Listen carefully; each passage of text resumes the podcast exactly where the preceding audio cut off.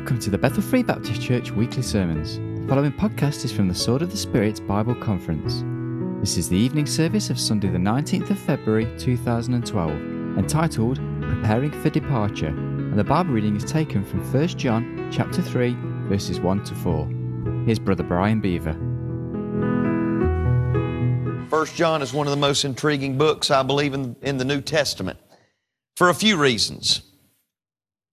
My pastor in Hickory told me one time, he said, Brian, if you ever witness to anybody and they come to you and say they're doubting whether or not they're saved, he said the be- best book that they could use to see if there's evidences that they're a born again believer is the book of 1 John. He says you ought to take the book of 1 John and take a piece of paper, Peter, draw a line down the middle of it, put everything on one side that represents a saved person that's written in, um, in, in 1 John, and everything that re- represents a lost person or an unsaved person on the other side of the page from First John and then have a check to see which, what, which side you're on. There's been a lot of you come to me and ask me some questions about, well, you know, uh, there's times in my life where I, I don't feel saved. I uh, don't get those uh, warm goosebumps, you know, when the song's played or anything like that. I want to give you a few things tonight. In, in light of our message, I have uh, I'm going to be in, in chapter three, but we're going to do a little survey. It's only five chapters. Going to do a little survey of each chapter, show you a few things from each chapter, and then we'll jump back over to chapter number three and we'll look at verses one through four. But my title tonight is how to, uh, preparation for departure, or if I could put it another way, operation evacuation. Amen. Operation evacuation. We've talked a lot about what in the world's going on, and guess what? If you are a born again believer and you're saved by the blood of Christ tonight, listen, you can tell a lot of people that you are, but you and God know that, whether you are or not. And if you are, you're not going to be here when the rapture takes place. You're going to be caught up in a moment in the twinkling of an eye. So what we want to do tonight is we want to look at a few things, Steve, about this book and how it applies to us as God's people. Won't you look at chapter number one? Let your eyes fall to verse number five and let's start right there. The first thing that we look at here is what I call lighting your path. If you're going to be, listen, if you're going to be a person that's going to be prepared for departure, you have to have your path lit. Psalm 119, 105, thy word is a lamp unto my feet and a light unto my Okay, so we're looking at the scripture. We want this to light our path. Here's what God says. Look at verse number five. This then is the message which we have heard of him and declare unto you that God is light and in him is no darkness at all. Number one, we see God's character about this lighted path. God's character, Steve. It says, in him is light and in him is no darkness at all. May I say this? There's a lot of people that can be questioned in their character. I've told some of you young people have come to me about things in your family, about some situations in your life where people are having altercations and they're spreading rumors about you. May I say this? If you take care of your character, God will take care of your reputation. If you take care of your character, God will take care of your reputation. There is, listen, there's a lot of people that you can question their character, but there's one person you can never question character about, and that is our Heavenly Father. Amen? He's always faithful. He's always true. And may I say this? He'll want to do good to you all the days of your life if you'll let Him. That means in good and bad. We know that all things work together for good to them that love God, then to them who are called according to his purpose. You know, there's three crowds in this world. Three groups of people, guys. Listen to me. Number one, there is a group of people that is evident that they do not love God. Amen. There is a definite group of people that show that they don't love God. That's obvious. There's also another very obvious group, Brother Panos, and that is a people that do love God. And the Bible says we know that all things work together for good to them that love God. But can I say this to everybody in this room? And this is the reason why we go out and we witness to our family. We witness to our loved, loved ones. We witness to our friends and those that are on the streets of Birmingham and the city center. You want to know why we do it, Steve? It's because of that third group. There's a group that do not love God. They're obvious. There's another group that do love God. They're obvious. But the group that concerns me the most is the group that don't know whether they love God or not. You know what? I, I, I contend to you that just go ahead and do God a favor. If you're not going to love Him and you're wanting to live for the world, just go ahead and live for the world and live for your flesh and live it up because you know what? Chances are you're not saved to begin with, and God can work with a cold cucumber instead of a lukewarm Christian. Hello? He can work with somebody that is cold as a cucumber and somebody that is boiling for Christ, but that person that's lukewarm, I read my Bible somewhere where it makes God sick. It said he'd spew lukewarm people out of his mouth. The word spew there is a pretty graphic word which means to vomit. I don't want to make God sick. We see something about God's character here. In him is light, and there is no darkness in him at all. God is light, and in him is no darkness at all. But look at verse number six. If we're going to have this path lit, number one, we need to know God's character. But number two, Peter, we need to know God's consequence. Do you understand, young people? When you make choices, there are consequences. Every choice has a consequence. You sow, you reap. Do you know you reap what you sow? You don't plant carrots and reap corn. Amen. You don't plant beans and reap broccoli. You plant corn, you reap corn. You reap what you sow. You reap more than you sow. Everybody in this room knows if you plant one kernel of corn in the ground, don't one kernel of corn pop out of the ground. A stalk pops out of that ground, and on that stalk are ears of corn, and on every ear of corn is plenty kernels. You've reaped what you sowed, you've just reaped more of it. But here's what a lot of Christians don't realize not only do you reap what you sow and you reap more than you sow, but you reap later than you sow. You know what Ecclesiastes 9:11 says? Because sentence against an evil work is not executed speedily. The hearts of the sons of men, Penos, is fully set in them to do evil. You say, preacher, what does that mean? Here's what we do, Tim. A person gets away with something in their life, and they're looking around their shoulders and looking over their shoulders to see if anybody's caught them, and they, will get caught, and they go, got away with that you know what? Because we don't think that God executes judgment right when we do something wrong. And you know what? We get away with it. We think that we're off clear, scot free. You know what the Bible says? The Bible says that God, listen, what you sow, you will reap. He that soweth to the flesh shall of the flesh reap corruption, but he that soweth to, to the Spirit shall reap of the Spirit life everlasting. God is not mocked. Whatsoever a man soweth, that shall he also reap. Consequences. We make bad choices, we reap those. But you know what God can do? This is what I love about our God's character. God is light, and you know what our God will do, Peter? He'll return beauty for ashes, and he'll make a beautiful portrait out of what we mess up. I love that about our God. I can guarantee you there are other gods that people worship that don't have that same character. Matter of fact, there's one God that we know a lot of people around here worship, and if you do wrong, listen, their, their whole religion is about submission. And God is never known as a God of love. See, our God is not only love, but thank God He's light. May I say this to everyone in the sound of my voice tonight? Here's what you have to understand about God. Number one, His character, but number two, His consequences. Just because you don't get judged immediately doesn't mean you're going to get away with it. And by the way, we always look at that thing about sowing and reaping negatively, but it's also positive. The verse don't stop at the chapter six of Galatians. Don't just stop right there, Pastor, when it says, you know, they that sow the flesh shall of the flesh reap corruption. The next verse says, and let us not be weary in well doing, for in due season we shall Huh? Y'all, come on now, help me out. I know I'm tired too. Come on now, help me. Uh, listen, let us not be weary in well doing, for in due season we will reap if we faint not.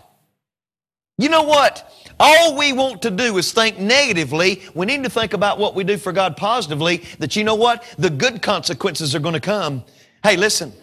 They that sow in tears shall reap in joy. He that goeth forth with weeping, bearing precious seed, shall doubtless come again with rejoicing, bringing his sheaves with him. Huh? I'll be done in a minute. It'll be okay. I'm going to be done in just a minute, okay? Some of you look like you ain't liking this, but that's all right. I'm enjoying it. I even got a headache and I'm preaching. It wouldn't bother me if God took me right now. Just, yeah, just heart attack. Ooh, fall right over. Right in the pulpit. That's the way to go, ain't it, Tim? What a way to go. But let me tell you something. God's character He's light. God's consequences. Look at verse number six. If we say that we have no fellowship with Him and walk in darkness, we lie and do not the truth. God's got consequences. But I want you to look at verse number seven. Here's a conditional promise. But if we walk in the light as he is in the light, we have fellowship one with another, and the blood of Jesus Christ, his son, cleanses us from Huh? Son, aren't you glad that we don't just have our sins covered? They have been washed, all of them.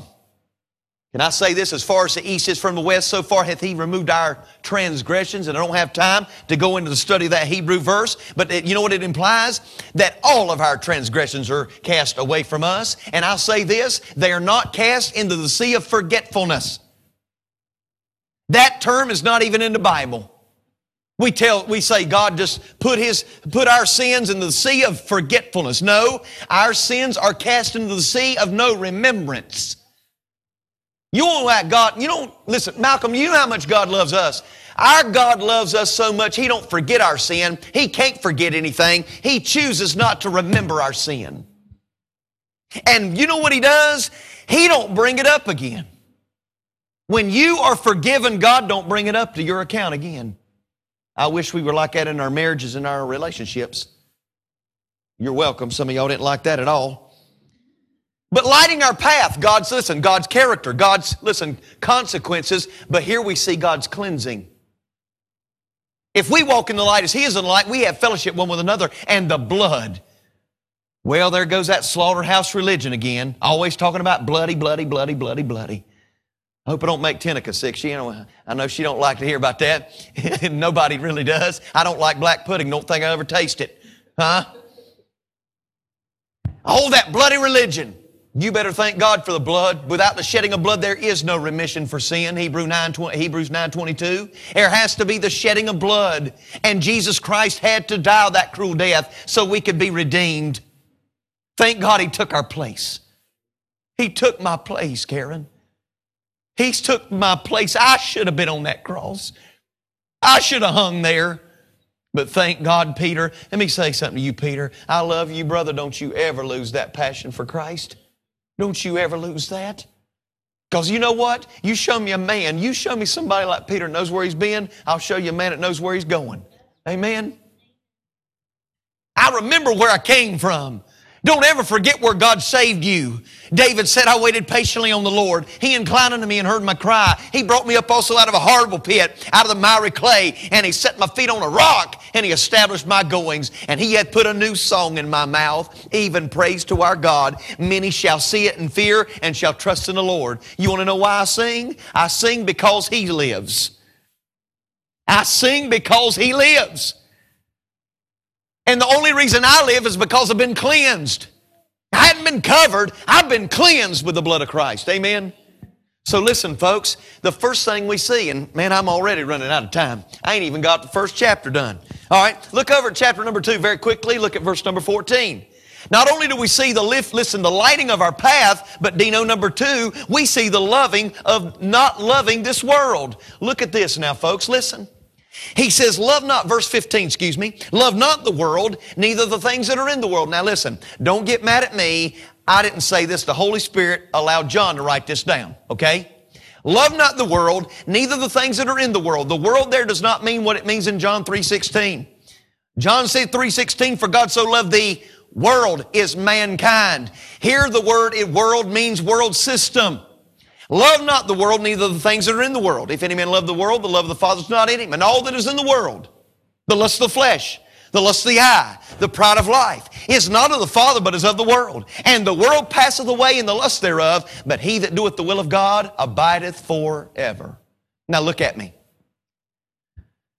Before you think I'm going to be pious and some kind of super spiritual fundamentalist, you can do everything in this, listen, you can do everything in this life to have all the T's crossed and the I's dotted and you might look like a Christian and walk like a Christian, talk like one, have your hair cut the right way, have on the right suit, and you could bust hell wide open. So here I am not talking about rules and regulations and standards. Though they are noble and good, those do not enter you into heaven nor merit favor with God. Matter of fact, God says in Isaiah that every one of our righteous works are as filthy rags. I do not have time to go into that, but it's almost implying like the rags that a leper would wrap his body in. That's what our good works look like to God, is leper wrappings. I love these people. I meet on the street sometime in America. And the first question I ask them, Neil, I say, are you prepared for eternity? Yep, got my name on the church roll.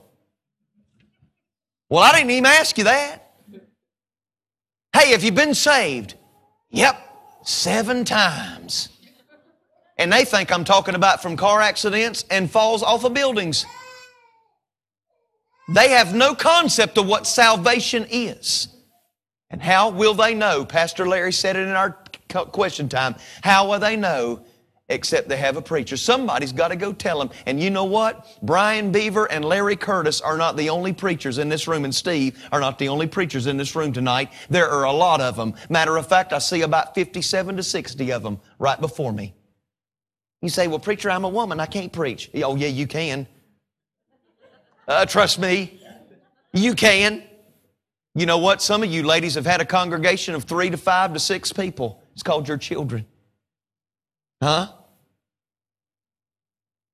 You know what I thought about this? Is those little precious little boys, that little boy and girl running around here. Where's Jenny at? They run around here. Well, they just running around a minute ago. Are they still out there? oh, okay. But I was thinking about them today. You know what? It, it, I, I love to hear that. I love to hear the chatter of children in a church. Huh? Except maybe when they're getting the rear, rear end tore up. You know what I'm saying? But but, but I love to hear the chatter of children. You know what, ladies, ladies, the only thing you'll ever take to heaven is your children if they're saved. It's the only thing you'll ever take to heaven. So we're to teach them the principles and precepts of God's Word. But listen, folks, don't love the world system. This world is so, so deceptive in dragging us into it. Now listen, Paul said, you know what? I was to try to be as a Jew so I might reach the Jews. When I went to Corinth, I preached so I could reach the Corinthians. When I went to, listen, to Rome, I wanted to preach so I could reach the Romans. And I'm to be all things to all men that I might by all means save some. And you know what that does not mean? That does not mean that Paul was the biggest compromiser in all the world. Paul was a righteous man. But I can guarantee you he used methods and motivations to reach people, and it was different in Ephesus than it was in Philippi. It was different in Corinth than it was at Miletia. I'm just saying, folks, this man did everything by all means necessary to reach people. You know what we did last night? We busted balloons between one another. And you know what it did? It encouraged us. We left that thing a whole lot better. Now, I know people probably think we crazy. But we, listen, we were encouraged by that. We to try to be all men, all things to all men at all times that we might by all means save some. And folks, but we're not to do, listen, we're not to do it like the world does it. There's got to be a delineation between us and who we're trying to reach. There's got to be a difference. And you know what that difference is? It's Jesus. Jesus is the difference. You show me a man that's had Christ come and meet with him, I'll show you a different man because when Christ comes, things change. Huh? There's a lot of you that are testimony to that. I look at Romani over there. I look at, you know, folks that all over this, listen, I have, I have talked to and I remember the first time I met him, and I see him now. And Christ is making a dramatic change and difference in their life. That's amazing to me because the only person that can do that is the Son of God. That's the only person that can do it.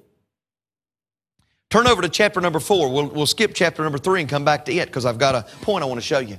Number one, this thing, listen, Operation Evacuation. If we are going to be ready, if we are going to prepare ourselves for departure, number one, we need to understand the lighting of our path. Number two, the loving of not loving this world, not loving this world, but the comparison of that, don't love the world.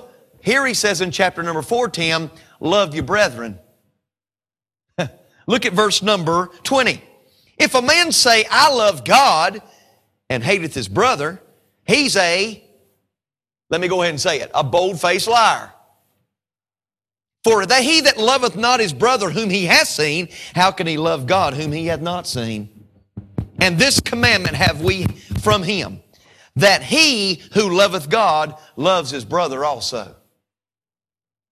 Now I'm going to go ahead and meddle a little bit. And it's all right, I got about 10 minutes. I'll use every bit of it. Y'all laughing. There's, there's going to be times in your life where the most discouragement you ever get, the most hurt you ever feel, is going to be not from without, but from within. See, Tim, we expect it from outside, but we don't ever expect it from inside. Folks, can I say this? Forgive me. Can I just say this? There's going to have to be a time in your life where you got to give people the benefit of the doubt. And you know what? The only, the only thing I can tell you is sometimes you're just going to have to forgive people when they don't even come to you and ask for it. The only way you really love people is to accept them where they're at. And Somebody asked me, why is it so hard? I've got a sister-in-law who has hurt my feelings and I just can't forgive her. Why is it so hard? You wanna know why it's hard? It's because when you forgive people, you set yourself up to be hurt again. Huh? Now I'm just talking to Bethel's my family. The reason we get hurt, guys, when we got somebody that does something to us, the reason it's so hard to forgive them is because you know what? When we do that, we have to take a deep introspective look at our own selves and say, you know what? To be quite honest, Lord, I've done the same thing they did to me before. And I want to just give you a real word of encouragement. When you can learn to forgive people, you know what the Bible says? Be ye kind one to another, tenderhearted.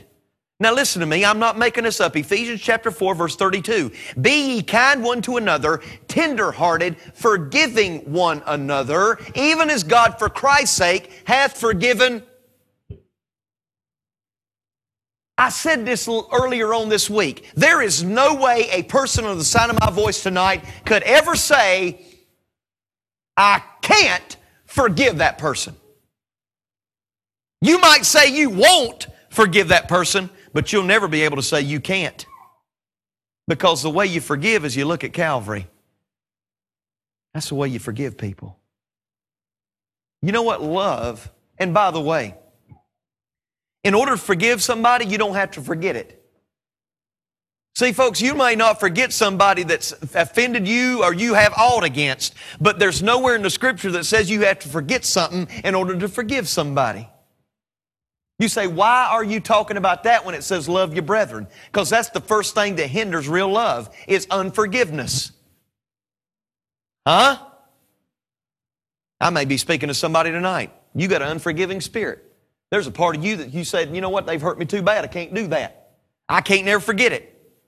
I told a dear sister a story this week. Told a dear sister of mine a story about a man who came into town, found out that there was a lady in town who was so bitter and enraged, wondered what was wrong went down there and found out that this lady, listen, she had a father who hated her guts and treated her like a dog. Matter of fact, there was a tree in her front yard, and she said that he used to take her hands, tie them together, throw the rope over the first limb, pull it up to her feet were about that far off the ground, and whip her till she could not even breathe.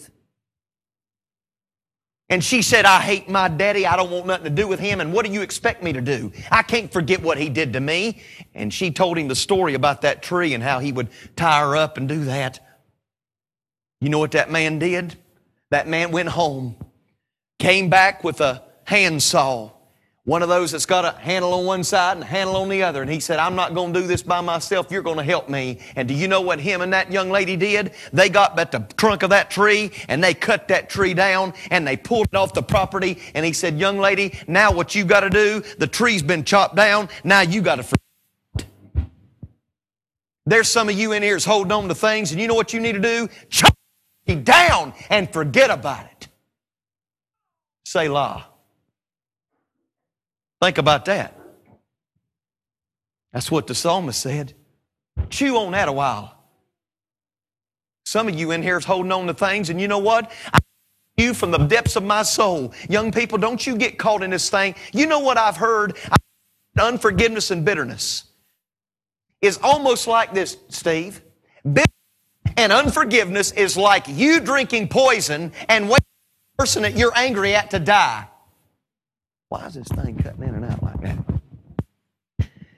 You, listen, your could be like you drinking poison and waiting for somebody else to die. Must something, I must be trying to say something important because the microphone is being possessed by a demon right now. That's all right, though. I know y'all can hear me. Try to hide. I want you to listen to me. You don't hold a grudge, it holds you. It says, Love the brethren over chapter number five. I want to move quickly. I've only got minutes. Chapter number five, look at verse number nine. Chapter number five and verse number nine. It says, If we receive the witness of men, the witness of God is greater. For this is the witness of God which he hath testified of his Son. He that believeth on the Son of God hath the witness in himself, and he that believeth not hath made him a liar, God a liar, because he believeth not the record that God gave us his Son. Now look up at me.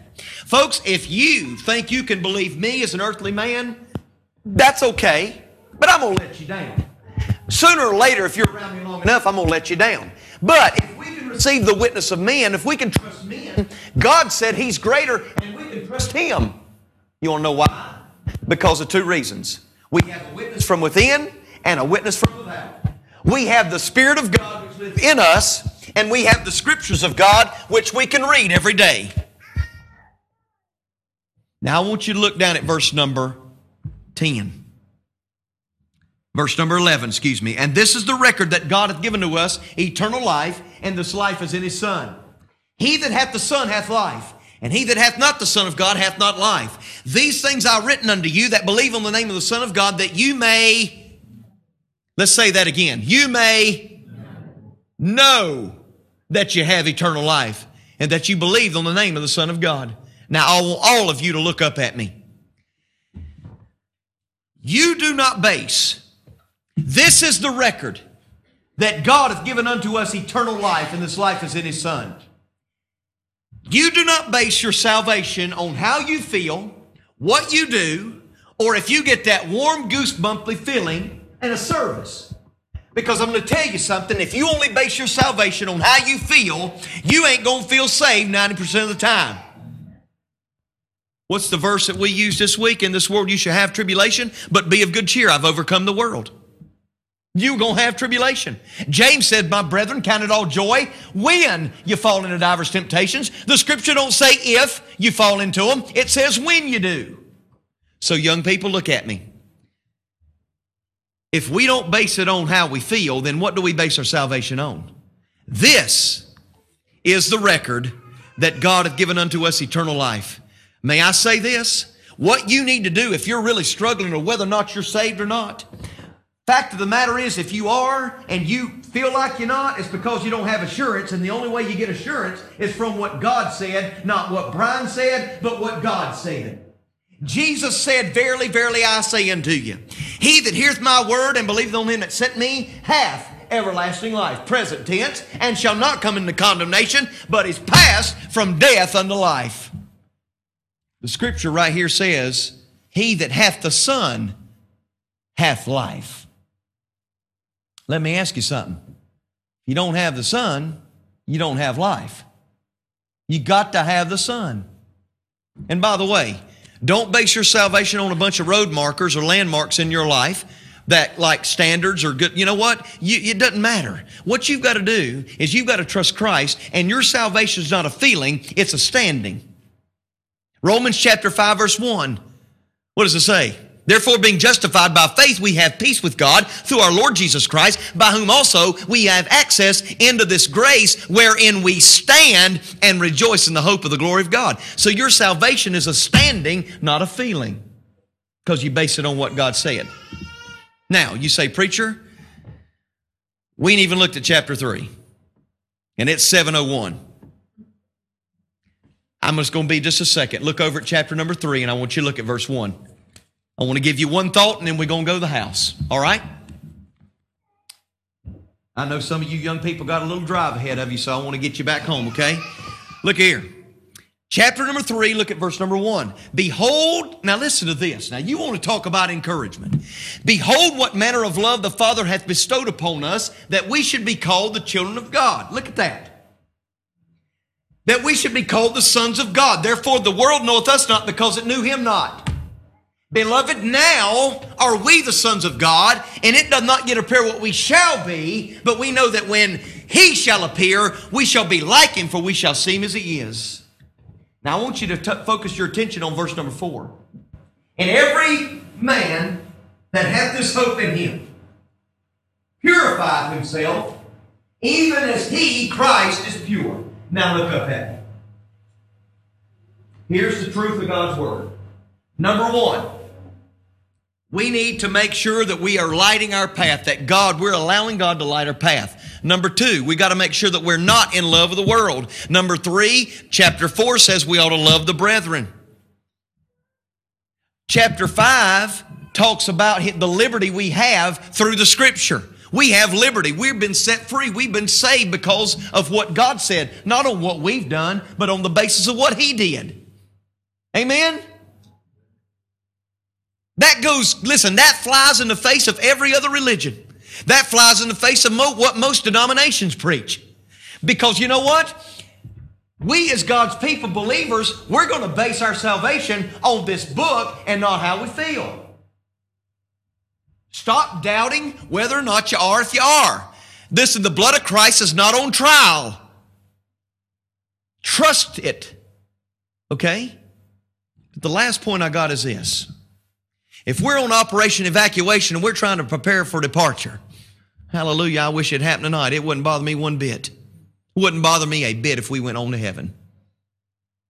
But Operation Evacuation, this time of departure, that's what Paul said. My, the time of my departure is at hand. He was talking about a physical death. But thank God, one of these days, I believe that everybody on the sign of my voice, if you live a natural life of 70 to 80 years, there may not be one person in this room that will ever taste the grave because I believe we're going to be raptured before you die.